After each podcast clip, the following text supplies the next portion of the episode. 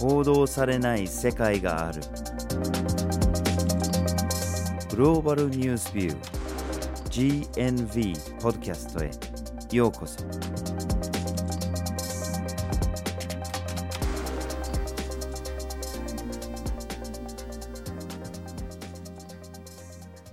バージル・ホッキンスです。岩根あずさです。今回のポッドキャストのテーマはドミニカ共和国と南北アメリカ情勢ですはい。そもそもドミニカ共和国がどこにあるんだという話なんですけども、ぜひ地図を用意してみてください。うんそして地図を見ていただいて、カリブ海にまず大きなキューバが見えると思います。うんその東側にイスパニョーラ島という島があります。このイスパニョーラ島というのが2つの国から構成されていて、東側の3分の2くらいがドミニカ共和国。西側の3分の1ぐらいがハイチによって構成されています。これがドミニカ共和国が位置している場所です。はいそして今日は主にドミニカ共和国について話をするんだけれども今の話にもあったように同じ島に2つの国があるわけで当然ドミニカ共和国を理解するためにはその隣国であるハイチを理解する必要があるっていうこともありますよね。うん。でそれ以外の国ともいろんな関係がありましてドミニカ共和国の国内の問題も実はいろんな国際問題とも深く関連してます。うんなので一つの国としてドミニカ共和国の視点を取るんだけれどもそこから地域情勢がわかるんじゃないかっていうことでこのようなポッドキャストになると思います。はい。そこで今回のポッドキャストでは、まずはじめにドミニカ共和国の歴史について、二つ目に南北アメリカの地域情勢について、そして最後に政治と腐敗という三つの視点からお送りします。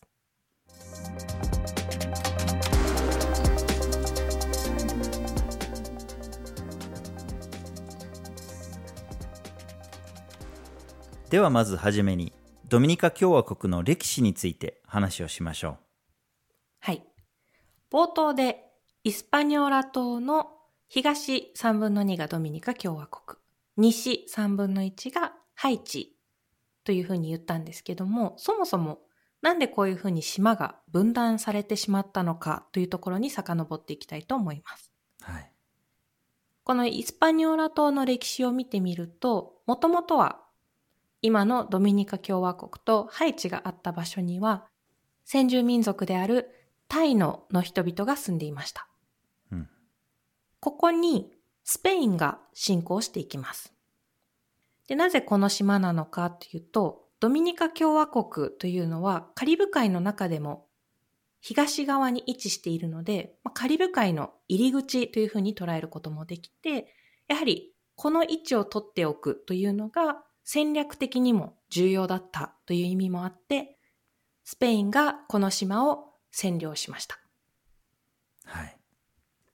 そしてその信仰の過程において、そこに住んでたタイの人っていうのが非常に悲惨な目に遭ってしまいましたね。うん。まずは軍事的な侵攻があって、そこでたくさんの命が失われたっていうのもあったんですけれども、おそらくそれよりはるかに多くの命が失われたのが疫病ですね。うん。スペインから知らないうちに持ち込まれた病気に対して免疫がない先住民たちが次から次へと亡くなっていくっていうのがこのイスパニオラ島だけじゃなくていろんなところで発生しましたね。うん。またその後に植民地化のプロセスがあってそれにおいてもやっぱりいろんな壊滅的なダメージを受けてしまいます。で、それがどれほどのものかっていうと、まあもちろんたくさんの人が亡くなったっていうのも大きいですけれども、同時にその言葉自体がやっぱり植民地化のプロセスで消されていってしまったんですね。今その言葉を話す人がもうほとんどいない状態ですよね。うん。で、それと同時にやっぱりそのタイの人というかそのアイデンティティ自体もなくなってしまってるっていう、もう完全にスペインの作りたい島になってしまったんですね。うん。その後、まあ、世界史なんかを見るとわかるように、ヨーロッパ諸国同士もたくさんの戦争を繰り返していきます。うん。その過程で島の西側がフランスのものになるということが起こります。うん。ここで島が2つに分かれてしまいます。その後、1804年にハイチ革命というのが起こって、ハイチがフランスから独立します。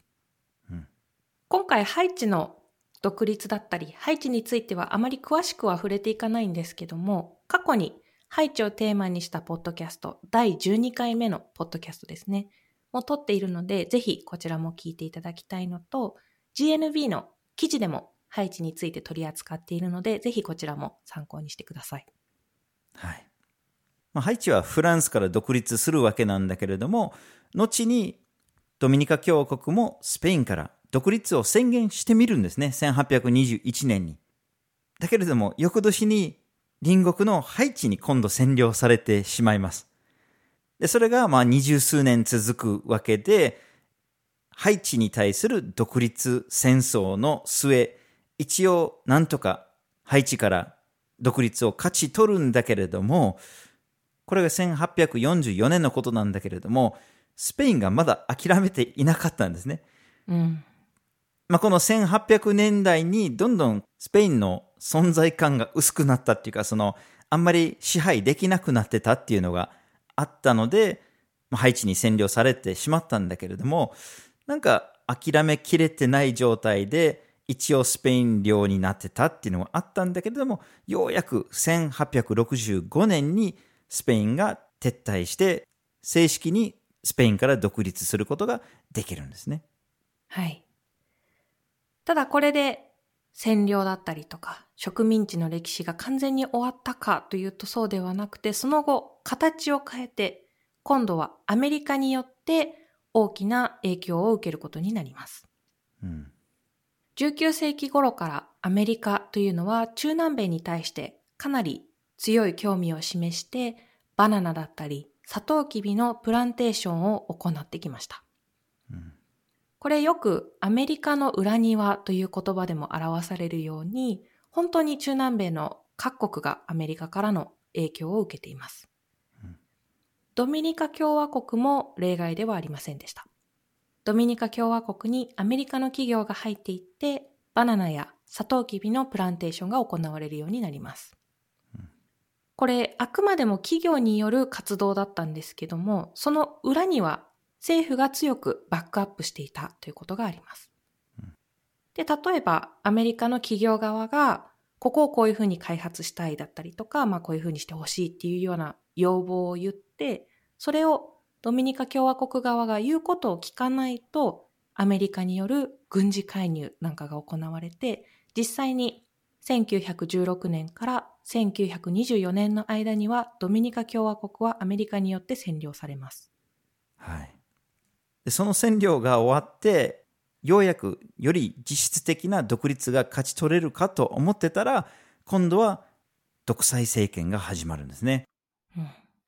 トルヒーヨっていう大統領が、まあ、独裁政権を作っていくんですね。これ30年以上続くんですね。1930年から1961年まで続くんだけれども、もちろんアメリカはそのプランテーションを運営するアメリカ企業を守ってもらうっていう思惑は変わっていなかったので、そういう意味でトルヒーヨ大統領がアメリカにとって良い政権を作っていったと。独裁政権なので、市民を完全に抑圧することができて、例えば労働者の運動を抑えることができたわけですね。うんそして途中から冷戦になっていくんですね。で、冷戦になってくると、今度ソ連が入ってくるのが怖いんだとか、なんとかその共産主義に反対しなきゃいけない、潰さなきゃいけないっていうようなこともあって、やっぱりトロヒーヨに対して武器をたくさん輸出したり、そのうまいことその国民を抑圧することができるというような関係になっていくんですね。ただ、やがてあんまりにもやっぱり抑圧的すぎて、その隣国のキューバみたいな革命が起きることを恐れたアメリカが結局自らそのトルヒーヨの政権を倒すことに関与するわけですね。暗殺に関与することになっちゃうんですね。うん。で、そうやってその長い独裁政権が終わるわけですね。はい。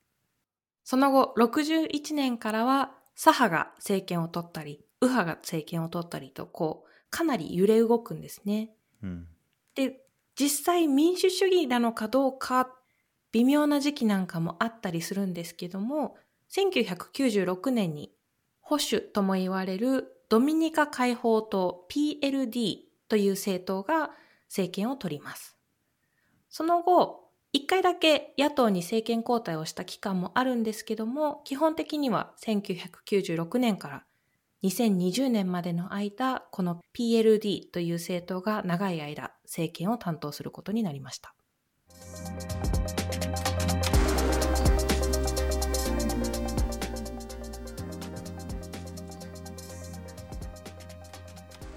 では続いて、南北アメリカの地域情勢について見ていきましょはい。ここではドミニカ共和国と関係が深い国々、あるいは地域との関わりについて話していくんですけれども、まあ、いろんな問題を紹介していくことになると思います。う。はい。まずは、隣のハイチから見ていきましょう。うんドミニカ共和国とハイチは同じ島の中にあるにはあるんですけども、非常に大きな貧富の差があります。うん。必ずしもこれが正確な比較にはならないんですけども、一つの指標として、一人当たりの GDP で換算すると、およそ6倍もの差があります。でこれ、ハイチの方が貧しいんですよね。大きいですね。はい。この大きな貧富の差の背景にある一つの理由というのが、ハイチがフランスに対して長年賠償金を払ってきたということです。うんこれ一体何の賠償金なのかというと、ハイチはもともとフランスの植民地でした。で、フランスから独立する際に、たくさんの奴隷だった人たちが解放されます。うん。これに対して、ハイチがフランスに賠償金を払っているんです。本当は逆じゃないですか？そう。本当は逆ですよね。これまで奴隷にされてきた人たちが、その被害に対して賠償を受け取る側にあるはずなんですけども、うん。実際には奴隷だった人たちが奴隷主に賠償を支払うという形になっています。まあ、要は、商品ですもんね。商品を失ったっていう設定ですよね。はい。もう本当にこれは人権侵害以外の何者でもない非常にひどい話なんですけども、うん。これ実はハイチとフランスだけがこういった特殊な関係にあるわけではなくて、それ以外のもともと植民地を持っていた国と植民地だった国の間には、こういった賠償金のやり取りというのがあちこちで起こっています。しかも、ハイチの場合は、1947年までこの賠償金が支払われ続けてたっていう恐ろしい状況でしたね。そうなんですよね。ハイチの独立が1804年だったということを考えると、100年以上この賠償金を支払わなければならなかったということがわかります。で、もう一つの理由としては、ハイチでも長い独裁政権があったんですね。で、これも思いっきりアメリカが支えてきた独裁政権だったんですけれども、これがドミニカ共和国より随分長いこと続いてて、1980年代の後半まで続いてたっていうのがあったので、それもひょっとしたらその貧富の差に関わっているのかもしれないですね。うんまあ理由は何にしろ、結局のところは大きな貧富の差があるっていうのが事実であって、で、そうするとどうしてもドミニカ共和国っていうのが多くのハイチの人たちにとってのまあ避難場所になっていったと。まあ例えばその政府に抑圧された時だとか、あるいはその究極の貧困で苦しんでた時だとか、まああるいは大きな地震が起きた時とか、もう少し裕福なドミニカ共和国に仕事探しに行くとか、避難しに行くとかって、そういうような関係になってたりしました。うん。こうやってハイチからドミニカ共和国に来た人々というのは、サトウキビなどのプランテーションで低賃金で働く労働者として受け入れられます。うん。ただこれ、必ずしもものすごく歓迎されて、その後社会に溶け込んでいくかというと決してそうではなくて、やはりより貧しいハイチから来たということであったりとか、例えば肌の色などを元にした差別というのも蔓延して大きな問題となっていました。さらにトルヒーヨ政権時代にはハイチの人々を虐殺するというような事件も起こっています。うん。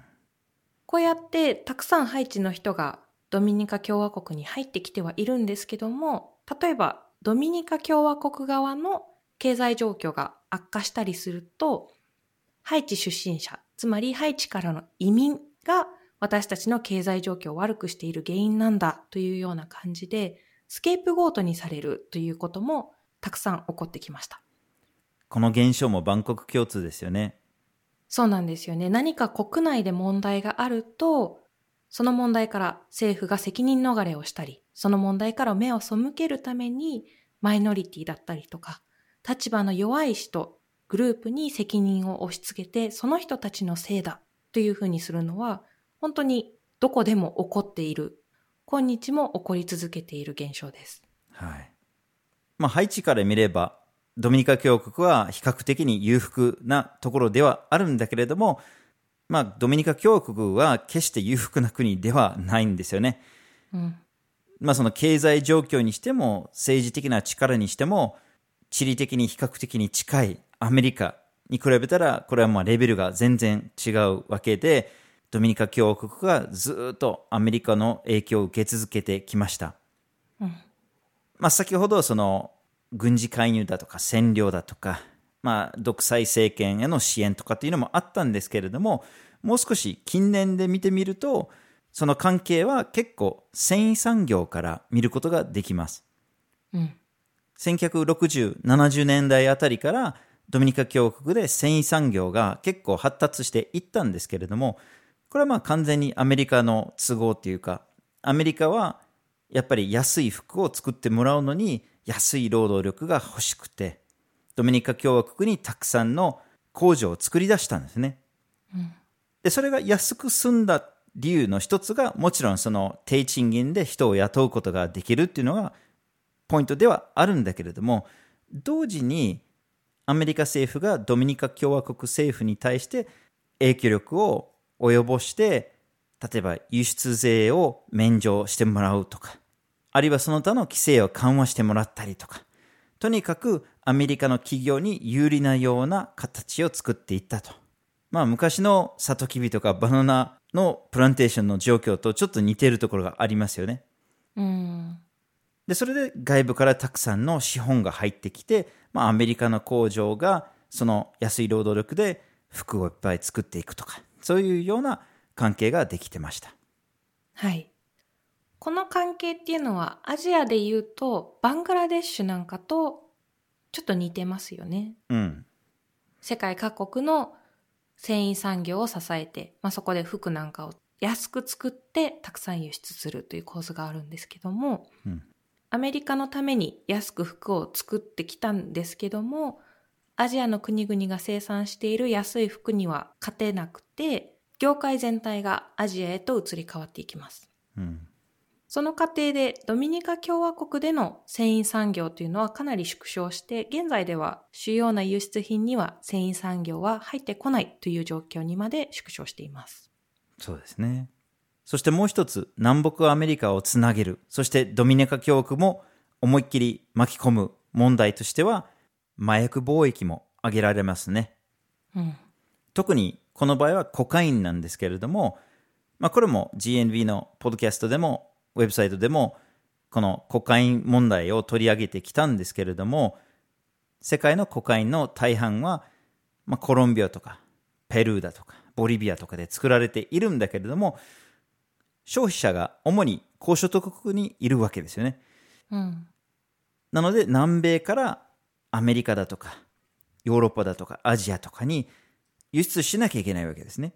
で、これがもちろん違法な貿易なので、まあ、こそこそやらなきゃいけないんだけれども、いろんなところに中継点があるんですね。で、冒頭からも言ってますように、このドミニカ共和国の位置っていうのはやっぱりいろんな意味で戦略的な位置になっていまして、まあ、ちょうどその南米とアメリカの間にあるっていうのもあって、アメリカに輸出するのによく使われるっていうのもありますし、そしてその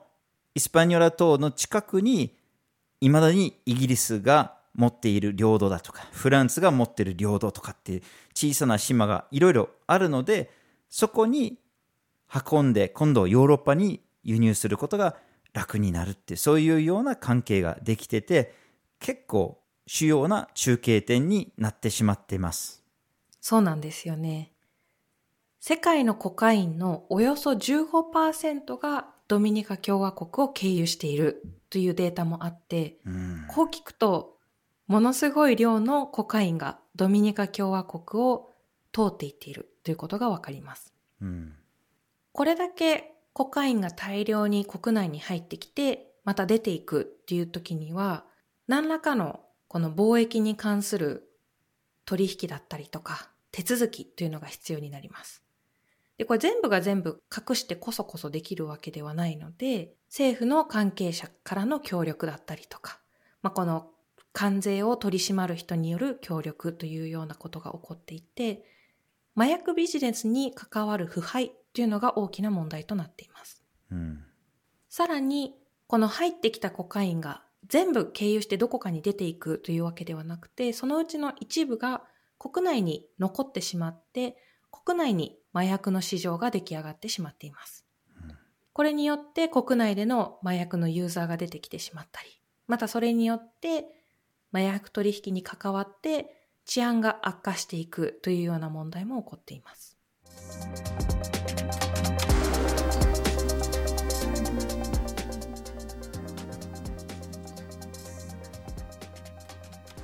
では最後に政治と腐敗について見ていきましょう。はい。まあ、一旦国内の話に戻るんですけれども、先ほど言いましたように、この保守的な PLD 政権っていうのは結構長年続きましたね。1990年代から。うん、その中でも2012年に当選したメディーナ大統領っていう人が、まあ、それなりに人気が出たんです。で、2期を務めて、本当は憲法上2期までなんですよね。でも貧困対策とかでそれなりの成果を上げることができて、まあ、調子に乗ったっていうか、いや、これもう一回大統領をやりたいなと。うん、で、憲法改正しようとして、3期目を目指そうとしたところ、いやいやいや、それはないだろうと。まあ、最終的に阻止されたっていうことがありましたね。うん。憲法を改定して3期目を目指すという中で、この PLD の中でもかなり割れたんですよね。うん。党内でいろいろと意見が分かれて、大統領選挙には最終的に前大統領が PLD を離党して出馬するということが起こりました。うん、でこういったこともあって、かなりこう票が割れた PLD の支持層も割れたということがあって、2020年の選挙でメディーナ大統領は落選します。ここで16年ぶりに野党が登場して政権を担うということが起こりました。はい。まあその敗因には、やっぱりその3期目を目指そうとしたっていうのももちろんあるんだけれども、それ以外にもやっぱり長年、ドミニカ共和国では腐敗が大きな問題として見られるようになっていましたね。これ決して麻薬貿易だけの話ではないんですよね。うん、しかも、この腐敗問題も結局越境しちゃうんですね。うん、例えば一つ大きな問題になってたのが、ブラジルの大手の建設会社のスキャンダルですね。これ結構世界各地で起きたスキャンダルなんだけれども、その建設会社がいろんな国に進出していくんだけれども、その進出先では政治家たちに、まあ、選挙の運動資金を提供する代わりに当選したら優先的な建設の契約を結んでもらうと。そういうような腐敗の仕組みなんですけれども、それがドミニカ共和国でも大きな問題になって、やっぱり政府関係者がそういうような取引を裏でしてたっていうのがありました。はい。それ以外にも選挙に関わるいろいろな問題というのも起こっていました。うん、ドミニカ共和国では選挙に際してこう紙に書くのではなくて、機械に候補者の名前が書いてあって、そこから自分が投票したい候補者を選ぶという方式が取られているんですけども、2020年にドミニカ共和国で実施された地方議会選挙においては、投票用の機械から野党の候補者の名前が除外されていたということが起こっています。でこれによって、まあ、そもそも出馬している人の名前がないということが問題になって、選挙自体が延期になって再実施されるということは起こったんですけども、そもそもこういった問題が起こるのはどうなんだということで、大きなデモに発展します。はい。あの、ブラジルの建設会社のスキャンダルの時にも大きなデモがありましたし、いろんな方面から国民の不満っていうのがやっぱり見えていたっていうのがありましたね。うん。大統領選挙も2020年だったんですけれども、2020年といえばコロナですよね。うん。もちろん、ドミニカ共和国が例外ではなく、かなり大きな打撃を受けることになりましたね。で、国民からすると、やっぱり政府が十分に対処してないっていう見方が多くて、これが一つの大きな問題になってたのと同時に、現在ドミニカ共和国って結構観光業に頼ってる部分があって、まあ、どこも一緒ですけれども、国外からの観光客を受け入れることができないと、やっぱり観光業が潰れていきますと。うん、なので、経済への大きな打撃もあって、このコロナの問題もやっぱり敗因の一つにもなったのかもしれないですね。はい。こういった要素が重なって、2020年の大統領選挙で政権交代が起こるんですけども、現在政権を担っているのは現代革命党これ PRM というふうに呼ばれる政党です。うん、そして現在大統領を担っているのがアビナダル大統領です。うん、このアビナダル大統領は大統領になる際に腐敗対策に力を入れますよということを大きく打ち出してきました。うんうん、で実際に前政権の関係者で腐敗に加担してきた人物に対して法的な措置をとって裁判を行うなんかもしているんですけども、これでドミニカ共和国の腐敗問題が終わったかというと決してそうではなくて、現政権の関係者でも腐敗に加担していることが疑われる人物が出てきたりと、まだまだこの腐敗問題というのがかなり根深く残っている状態です。そうですね。まあ、今の話にもあったように、ドミニカ共和国の国内で見えてくる問題は様々ですけれども、やっぱり相変わらず国外の情勢とも切り離せないっていうのも事実ですよね。はい。やはりコロナというのが外から持ち込まれてきた感染症ということもありますし、それによって国内で起こった経済問題に対して、ハイチからの移民というのがスケープゴートにされて国外追放を言い渡されるということも起こりました。これは前政権もそうですし、現政権も行っています。そうですよね。そして何といっても、アメリカの存在がやっぱり未だに大きいですよね。これは決してドミニカ共和国だけの話ではなく、中米、あるいは南米全体でも言えることですけれども、中米の国々が比較的に小さくて影響を受けやすいっていうのもありますよね。うん。そういう意味でも、ドミニカ共和国のような一つの国にしても、その国の情勢を理解するためには、やっぱりその周りの地域も視野に入れて考えないといけないなというふうに思います。はい。今回のポッドキャストはドミニカ共和国と南北アメリカ情勢というテーマでお送りしました。まずはじめにドミニカ共和国の歴史について二つ目に南北アメリカの地域情勢について、そして最後に政治と腐敗という3つの視点からお送りしました。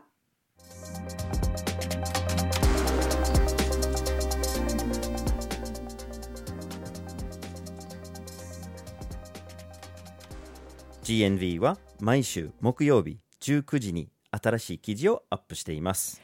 火曜日と土曜日には1枚ワールドもアップしています。Twitter、Facebook、Instagram でも発信しています。ポッドキャストは毎月第1、第3月曜日に発信します。ぜひフォローしてください。次回もお楽しみに。